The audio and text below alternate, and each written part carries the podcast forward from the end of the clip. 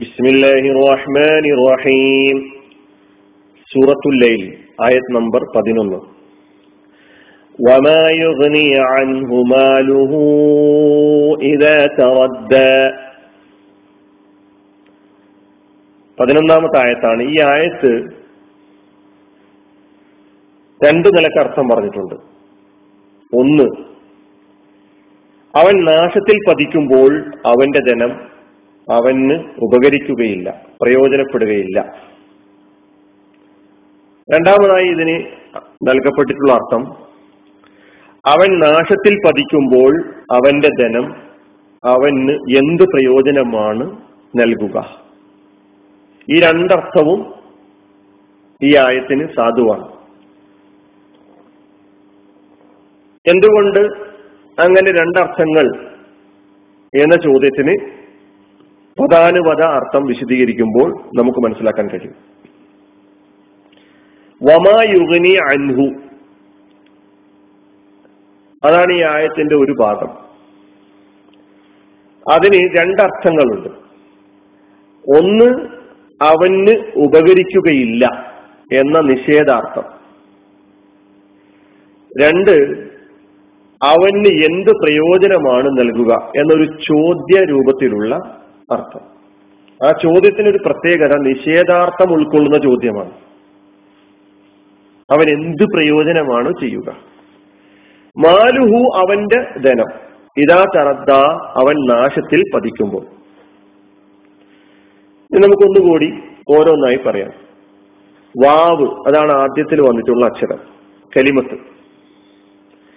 അത് ആ സെന്റൻസിന്റെ ആയത്തിന്റെ തുടക്കത്തിൽ പുതുതായി വന്ന വാവാണ് ഒരു കലിമത്താണ് എന്ന നിലയ്ക്ക് മനസ്സിലാക്കാം. അല്ലെങ്കിൽ നമ്മൾ നേരത്തെ പഠിച്ചു വന്നിട്ടുള്ള ഉം എന്ന അർത്ഥത്തിലുള്ള അസിഫിന്റെ വാവ് നേരത്തെ വന്ന ആയത്തിലേക്ക് ചേർത്തുള്ള ആയത്ത് എന്ന നിലയ്ക്ക് മനസ്സിലാക്കിക്കൊണ്ട് അസിഫിന്റെ ഹെർഫ് എന്ന നിലയ്ക്ക് മനസ്സിലാക്കാം. പിന്നെ നമ്മുടെ ഈ ആയത്തിന് രണ്ട് അർത്ഥങ്ങൾ നൽകാൻ കാരണമായിട്ടുള്ള കലിമത്ത് ഏതാണെന്ന് ചോദിച്ചാൽ മ എന്ന കലിമത്താണ്. ഈ മാക്കാണ് രണ്ടർത്ഥങ്ങൾ നൽകപ്പെട്ടിട്ടുള്ളത്. ഒന്ന് നമ്മൾ ഈ രണ്ടർത്ഥങ്ങളും നേരത്തെ പല ആയത്തുകളിലൂടെ മാക്ക് പഠിച്ചിട്ടുണ്ട്. നമ്മൾ സാധാരണ പഠിച്ചിട്ടുള്ള അർത്ഥം നിഷേധത്തെ സൂചിപ്പിക്കുന്ന മ. മ അൻ നാഫിയ. അതാണ് യജൂസു അൻ തക്കൂന നാഫിയത്തൻ. മ എന്ന ഈ കലിമത്ത് ഇവിടെ നെഫീനെ നിഷേധത്തെ സൂചിപ്പിക്കാൻ വന്നു എന്ന് മനസ്സിലാക്കാം. അത് അനുവദനീയമാണ്. അങ്ങനെ വരുമ്പോൾ അർത്ഥം നിഷേധാർത്ഥമായിരിക്കും. അതാണ് ഒന്നാമതായി നമ്മൾ കൊടുത്തിട്ടുള്ള അർത്ഥം. അവന് ഉപകാരം ചെയ്യുകയില്ല അവന് ഉപകരിക്കുകയില്ല അവന് പ്രയോജനപ്പെടുകയില്ല അവന് പ്രയോജനം ചെയ്യുകയില്ല. അതായത് ലാ യുഗിനി അൻഹുവിന്റെ അർത്ഥം. രണ്ടാമത്തത് ഈ മാൻ തക്കൂന ഇസ്തിഫാമൻ ഫി മഅനൽ ഇൻകാർ. ചോദ്യത്തെ സൂചിപ്പിക്കുന്ന അർത്ഥം ഉൾക്കൊള്ളുന്ന അല്ലെങ്കിൽ അർത്ഥത്തെ സൂചിപ്പിക്കുന്ന മ. അതാണ് മ അൽ ഇസ്തിഫാമിയ ഇസ്തിഫാമിന്റെ മ. ഫി മഴൽ ഇൻകാർ അതിലൊരു ഇൻകാറിന്റെ അർത്ഥം ഉൾക്കൊള്ളുകയും ചെയ്യുന്നുണ്ട്. ഇൻകാർ എന്ന് പറഞ്ഞാൽ നിഷേധാർത്ഥം ഉൾക്കൊള്ളുന്ന നിരാകരിക്കലിന്റെ അർത്ഥം ഉൾക്കൊള്ളുന്ന ഇസ്തിഫാമിന്റെ മാ ആണ്. അതുകൊണ്ടാണ് നമ്മൾ അവന് എന്ത് പ്രയോജനമാണ് ചെയ്യുക? എന്ത് പ്രയോജനമാണ് നൽകുക? എന്നർത്ഥം പറഞ്ഞിട്ടുള്ളത്. ആണ് അയ്യുഷയ്യൻ യുഗ്നി അൻഹു മാലുഹു അല്ലതി അവൻ ഇതുവരെ ലുബ്ധും പിശുക്കും കാട്ടിക്കൊണ്ടിരുന്ന ഈ സമ്പത്ത് അവൻ നശിക്കുമ്പോൾ അവൻ എന്ത് പ്രയോജനമാണ് ചെയ്യുക എന്ന് പറയുമ്പോൾ അർത്ഥം അവൻ ഒരു പ്രയോജനം ചെയ്യുകയില്ല എന്നുള്ളതാണ്. അപ്പൊ മാ എന്ന ഈ കെളിമത്താണ് നമ്മുടെ ഈ ആയത്തിനെ രണ്ടർത്ഥങ്ങളിലായിട്ട് നാം പറയാനുണ്ടായ കാരണം. ഇനി യുഗനി എന്ന ഫിയൽ യുഗനി എന്നത് മുളാനയായ ഫേലാണ് അതിന്റെ മാറി അഗ്ന.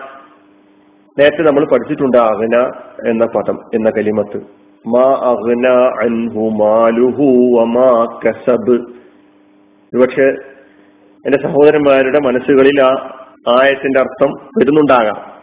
ഏത് സൂറത്തിലാണ് എന്നൊന്നും ഞാൻ ഇപ്പോൾ പറയുന്നില്ല. അത് നിങ്ങൾ കണ്ടുപിടിക്കുക അർത്ഥവും കണ്ടുപിടിക്കുക.